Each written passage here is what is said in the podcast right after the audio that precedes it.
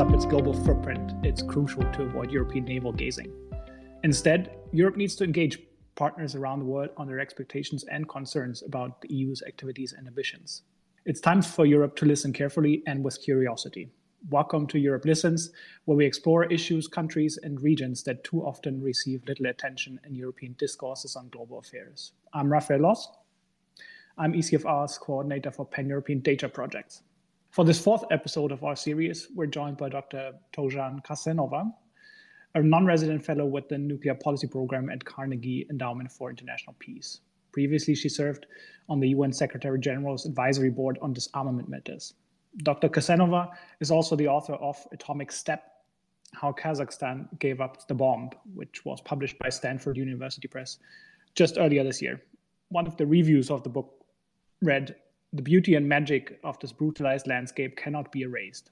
Togzhan's book introduces us to the indomitable strength of its people, including those victimized by nuclear testing. They and we are in her debt. Thank you for being with us today. Thank you, Raphael. It's such a pleasure to be uh, on this, my first Twitter space as a speaker. Um, I'm grateful you invited me and that you expressed interest in Kazakhstan. Thank you. Thanks for being here. Um, then, then let's kick us off. Um, I prepared a couple of questions for you um, uh, to to get the conversation started. So many many people in in the current um, context of Russia's war against Ukraine have heard of mm-hmm. Ukraine's own nuclear legacy um, for the first time uh, with, with the invasion just nine, nine weeks ago or so. Um, during the 1990s, Ukraine transferred hundreds of, of nuclear warheads um, that it had inherited from the Soviet Union to Russia in exchange for security assurances from Moscow, but also from London and Washington, um, the so called Budapest Memorandum. Um, Kazakhstan's relationship with nuclear weapons is no less complex, um, having endured more than 450 nuclear tests between 1949 and 1989. Can you tell us a bit about this history and, and why Kazakhstan was selected as a test site and what effects four decades worth of nuclear testing had on the country. Thank you, Raphael. Uh, I'll start. I'll start by uh, just sharing uh, um, my personal feelings and emotions in terms of what's happening in Ukraine. I think it's painful on so many levels, but um, for me as a Kazakh and as somebody who worked on this book for a long time, uh, what makes me even sadder is that what's happening in Ukraine is not a fluke, uh, but rather a pattern of the um, of the pretty long-term experience that former Soviet republics uh, lived through. Um, it's a it's a pattern of disrespect for life, uh, disrespect for culture of others. Uh, I'll just mention, for example, from Kazakhstan's own history similar to Ukraine, for example, in the 1930s, there was uh, mass death from famine. Um, so, a similar story to Ukraine because of the policies of the Soviet Union. Uh, 1.5 million people uh, died in Kazakhstan from um, from artificial starvation, from from starvation, from famine that was uh, a result of irresponsible state policies. And so that pattern um, it continued throughout the history of Kazakhstan. And when in the 40s the Soviet military was choosing a site for its future nuclear weapons tests, they they zeroed it on zero, zeroed it on Kazakhstan, and the, their reasons uh, and justifications were very technical. They were looking for for a site that would give them access to construction material that would be um, that would have access to major transportation hubs but wouldn't be too close to them uh, because they worried about uh, foreign espionage of course they also wanted the site to be further away from um, from moscow from from the metropole and they just had no regard whatsoever for the local population or the environment. In the Soviet documents of the time, um, the Soviet government would use phrases such as uninhabited land, which was completely uh, untrue because there were rural uh, settlements exactly in that area, and that area was also used um, as pasture land uh, for many people who lived there for, for the livestock that they were raising. And so nuclear tests, they continued for 40 years. Uh, atmospheric underground, there were also so-called peaceful nuclear tests. And they resulted in severe consequences, cancers, skin, blood, diseases, but also they had a mental toll. Uh, there was um, very tragic rise in suicides in, in the region.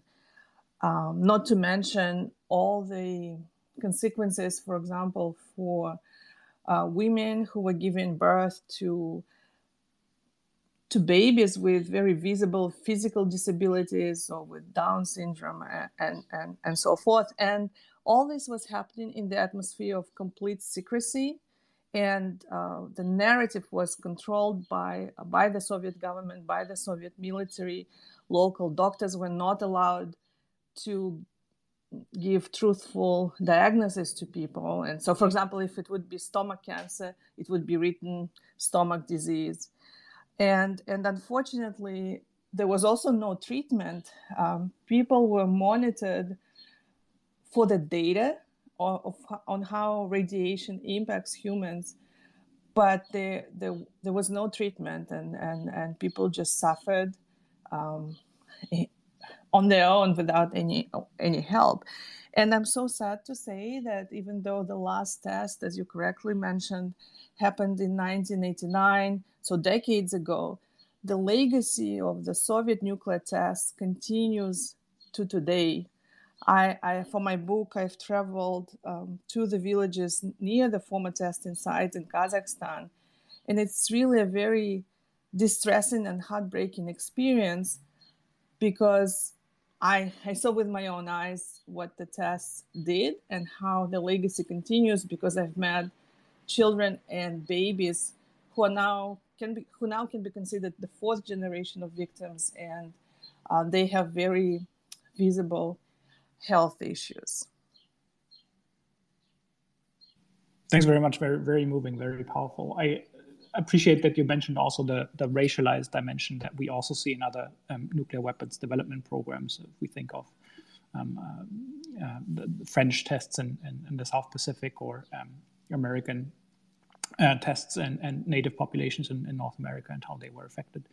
Um, given what is happening in, in Ukraine at the moment, is there any regret among Kazakhs about opting for a future free of nuclear weapons during the 1990s? I mean, they, they transferred more than 1,400 warheads to Russia and, and became a leader in, in nuclear disarmament and non-proliferation.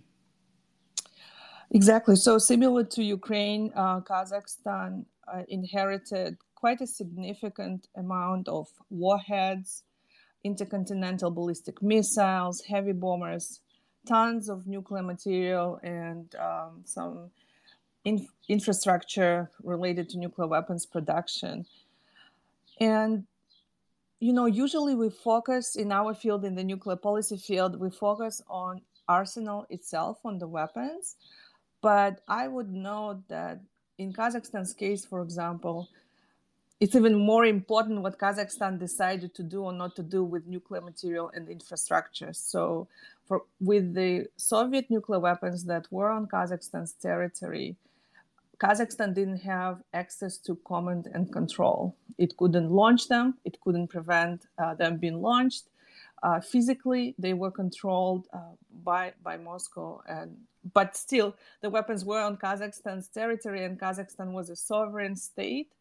And, and so their fate could not be decided without Kazakhstan's taking certain decisions on, on its behalf. And it's very important that both on the arsenal and on nuclear material, Kazakhstan's leadership made a strategic decision that it was not interested in pursuing a nuclear path, that it would move towards denuclearization.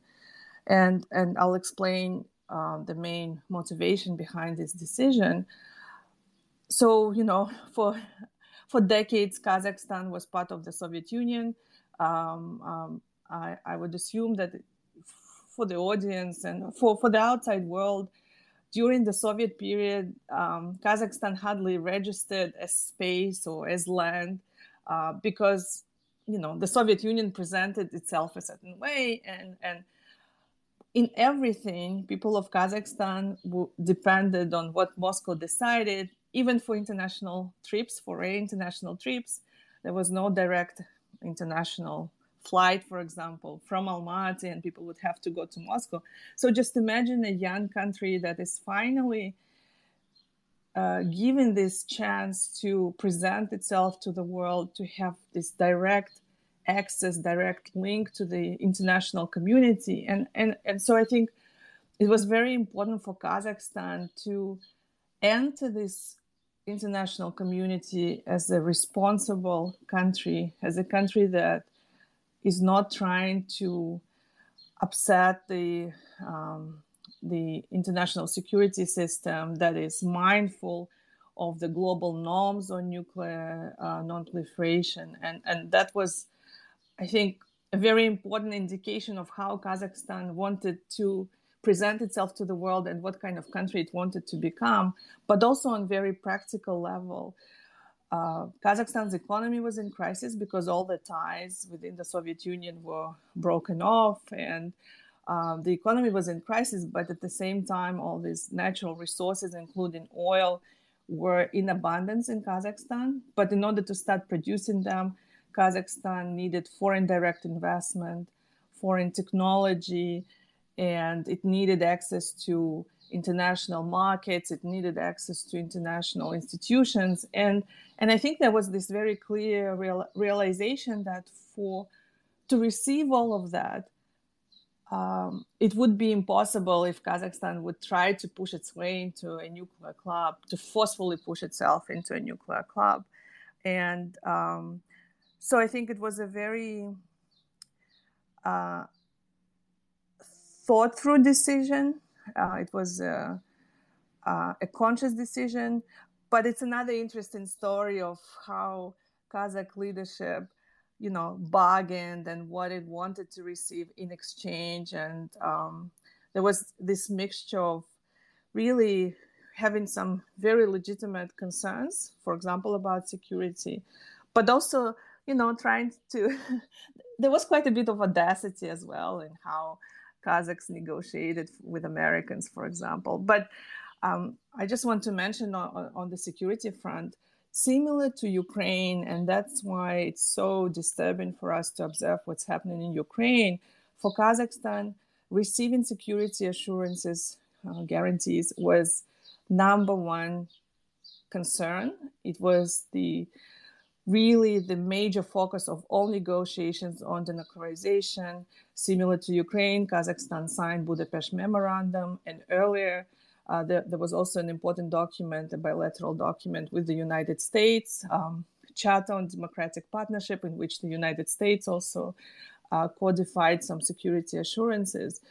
And so, what's happening? What's hap- what what what has been happening um, in Ukraine since 2014? It's really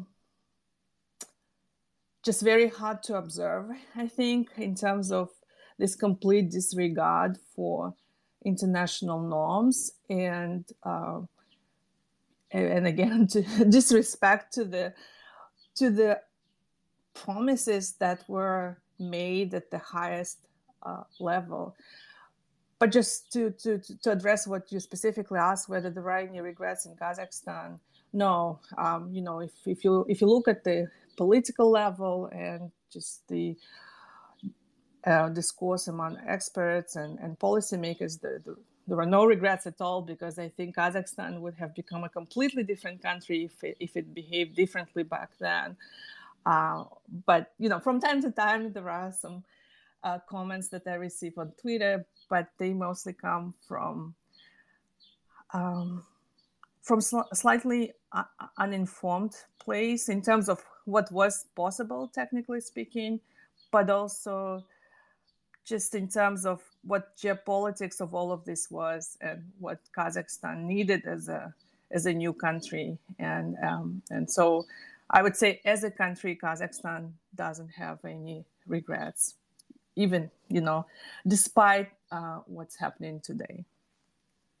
Right, right. Yeah, thank you. Um, despite Kazakhstan deciding um, against a, a, a, future with nuclear weapons, it is it is a leader in in in civilian nu- nuclear use. Um, it is the host country since 2017 of the International Atomic Energy Agency's low enriched uranium bank and holds physical reserves of, of low enriched uranium that, that members, um, IAEA members, can, can draw on. Can you tell us a bit about um, what, what Kazakhstan experience has been um, with respect to civilian nuclear use? Uh, so it's interesting how, you know, on one hand, being part of the Soviet nuclear program brought so much um, heartache and tragedy to Kazakhstan. But at the same time, you know, we shouldn't paint everything in black and white. Um, Kazakhstan definitely tries to use the the foundation that was there for the peaceful nuclear program from the Soviet period, some of the facilities, uh, in order to to build its own advanced uh, peaceful program. There was this conscious decision that. Um, it was important to dismantle weapons related infrastructure, but that it was important to keep um, anything that would be helpful for peaceful use of uh, nuclear technology. And so, in that sense, um, and because Kazakhstan is endowed with uranium, there is this emphasis on um, trying to be uh, one of the consequential players on the commercial uh, nuclear market, for example, um, there are parts of nuclear fuel cycle are available in Kazakhstan. Nuclear fuel cycle, it's a process of producing nuclear fuel for nuclear power plants. But importantly, because Kazakhstan is so serious about uh, not uh, doing anything that would be detrimental to the nuclear non-proliferation regime. So even with the nuclear fuel cycle, there are some parts of it in Kazakhstan, but the stages that are considered sensitive. For example, enrichment of uranium. Um, Kazakhstan never tried to develop its domestic uh, capacity to do it because it doesn't make any economic sense, but also because uh, it's not very helpful for the non-proliferation regime. And and so, you know, on one hand, it's trying to be um, an important player, but it's doing it responsibly. And you've mentioned, for example, the the IAEA low enriched uh, uranium fuel bank. And uh, just for the sake of the audience, I, will explain that it might not be a panacea for non-proliferation issues, but it's one of the tools that can be available to the international community because, as I mentioned, uh, producing nuclear fuel uh, can be considered dual use because it can be used for both uh, military and peaceful purposes. And so to have one more uh, place where internationally controlled uh, stock of low enriched uranium is available so that countries that are considering developing their own domestic capability to do it might decide not to do it because they would think, okay, you know, um, for worst case scenario, um, we know that we can go to the IAEA bank and, and get some fuel from there. Uh, and that's just one of the example of how Kazakhstan is trying to be um, a constructive player in that space. Um, the, the entire diplomacy, nuclear diplomacy, is very attuned to both nuclear disarmament and nuclear non-proliferation, and and as we know, there is this tension in the international community between uh, nuclear haves and nuclear have nots. There is this tension between nuclear disarmament and non proliferation in some cases. And I think that's why Kazakhstan's case is an important example of how a country can be very serious about uh, wanting to see a world free of nuclear weapons, but at the same time, it also buys into the importance of uh, non proliferation, the importance of making sure that technology doesn't uh, doesn't spread too much. Um, another, mm, I think, good example of how the legacy or the, the past is used for something good is the the example of the former nuclear testing site. I think it's a, such a wonderful story that the place that caused uh, so much tragedy can now be used really because it's unique infrastructure and now it can be used for exercises um, in support of the global ban on nuclear tests because you know when the treaty goes into into force you'll need to make sure that all the verification systems are working well, all the detection system, monitoring stations, and where else but in the at the former nuclear testing site that you can have this space and the infrastructure to run those exercises and and so yeah i think it's a, just a really positive mm-hmm. story of um, of converting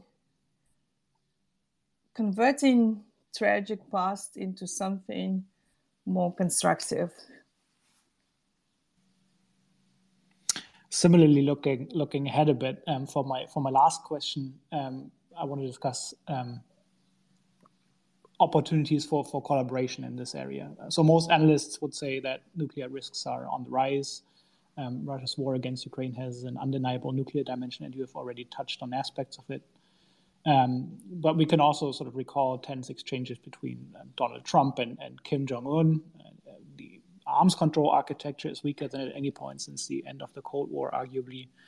China, um, unconstrained by any legal limitations, is building up its nuclear forces. What can what can Kazakhstan and the EU, Kazakhs and Europeans do to address um, these and other challenges in, in, in, in the nuclear realm to reduce global nuclear risks? I really do believe in the power of um, every individual state, and that you know every individual government can um, engage in meaningful initiatives. Um, and I, I, just wanted to give a couple of uh, uh, European examples. Um, and for those who are interested, maybe uh, if I if I give some um, names, you'll be able to look up and read up a little bit more on them. Uh, for example. Austria is a leader on the um, on, on really leading the conversation on the humanitarian impact uh, of nuclear weapons. Um, they, uh, they, hosted several conferences um, on the subject, and it's a very important dimension of the conversation of uh, really how do nuclear weapons programs impact uh, people. Uh, Sweden um, is another good example uh, that you know, and for those interested, if you look up um, Stockholm Initiative for Nuclear Disarmament and uh, so-called stepping stones towards nuclear disarmament, and and again, you know, one country takes the initiative and then others join. So, for example, with Stockholm Initiative, um, they united, um, I think, maybe around 16 countries or so with very diverse uh, security policies and, and they are working together on making lists of um, you know realistic and practical steps that uh, different types of countries nuclear weapon states non-nuclear weapon states can take um, in order to reduce nuclear risks um, and um, and move towards uh, nuclear disarmament. And uh, Kazakhstan is is is is part of, of, of the initiatives that I've mentioned. And, you know, for Kazakhstan specifically, I think it's in a unique position because it's a it's a developing country. Um, it's it has that background, you know, being subject to nuclear tests, but it does also have now the expertise and the infrastructure and the experience. And and so I think it's both its voice, uh, but also and experience, uh, which are more intangible, are important, but also intangible, uh, in very tangible terms, the fact that there is relevant infrastructure, that there is, you know, there are there is knowledge and facilities that can be now used for, um, for example, uh, scientific collaboration on verification of nuclear disarmament. You know, as a country, one of the few countries that actually had to go through the process of dismantling weapons infrastructure. There is this very real life experience that now Kazakhstan can use um, with the with the with an eye to the future and and and so you know it's really difficult i think especially the last two months um, with all the nuclear anxieties running so high, um, I think it's it's such a strong reminder that if we didn't have nuclear weapons, in the world, of course, we would be heartbroken about what's happening and very worried and, and conventional wars are difficult enough and uh, awful enough. But the fact that we also have a nuclear dimension to what's happening right now, I think just shows that as long as nuclear weapons exist, we are all hostages to uh, a potential nuclear war. But I don't want to leave on such a on such a dark note. I, I, I, I want just to close, I guess, my answer with a with a thought that um, I regularly have to maybe remind myself also that each person and each country has agency over what um, a country does or a person does. And, and so, on an individual level, if you're a journalist or a scholar or in advocacy, um, I think it's just important that everybody does their part and, and, and does something practical towards what you think is important. And, um, you know, for me, for example, talking about the fact that nuclear weapons are not abstract and that they do have uh, an impact on people's life. Uh, for me, that's important. It's an important story I want to bring, and um, and yeah, I guess I just want to say that every person and every government can do something to to move to the outcome or to the world that we want uh, to see ending on a on a great call for action. I, I like that. I appreciate that very much. Um, so thank you, thank you so much for a fascinating conversation, Dr. Kassenova, for for joining us um, on Europe Listens. I listened carefully, and I hope Europe did too. Thank you so much, Raphael, and thank you for everybody who tuned in or will listen after. Thank you. And do go check out um, Dr. Kassenova's book, Atomic Steppe. It's, it's really fascinating account of, of um, Kazakhstan's nuclear legacy and, and leadership and, and non-proliferation. Europe Listens is part of ECFR's Reshape Global Europe project, supported by Stiftung Mercator. Thank you for tuning in and listening in. Until next time. Bye.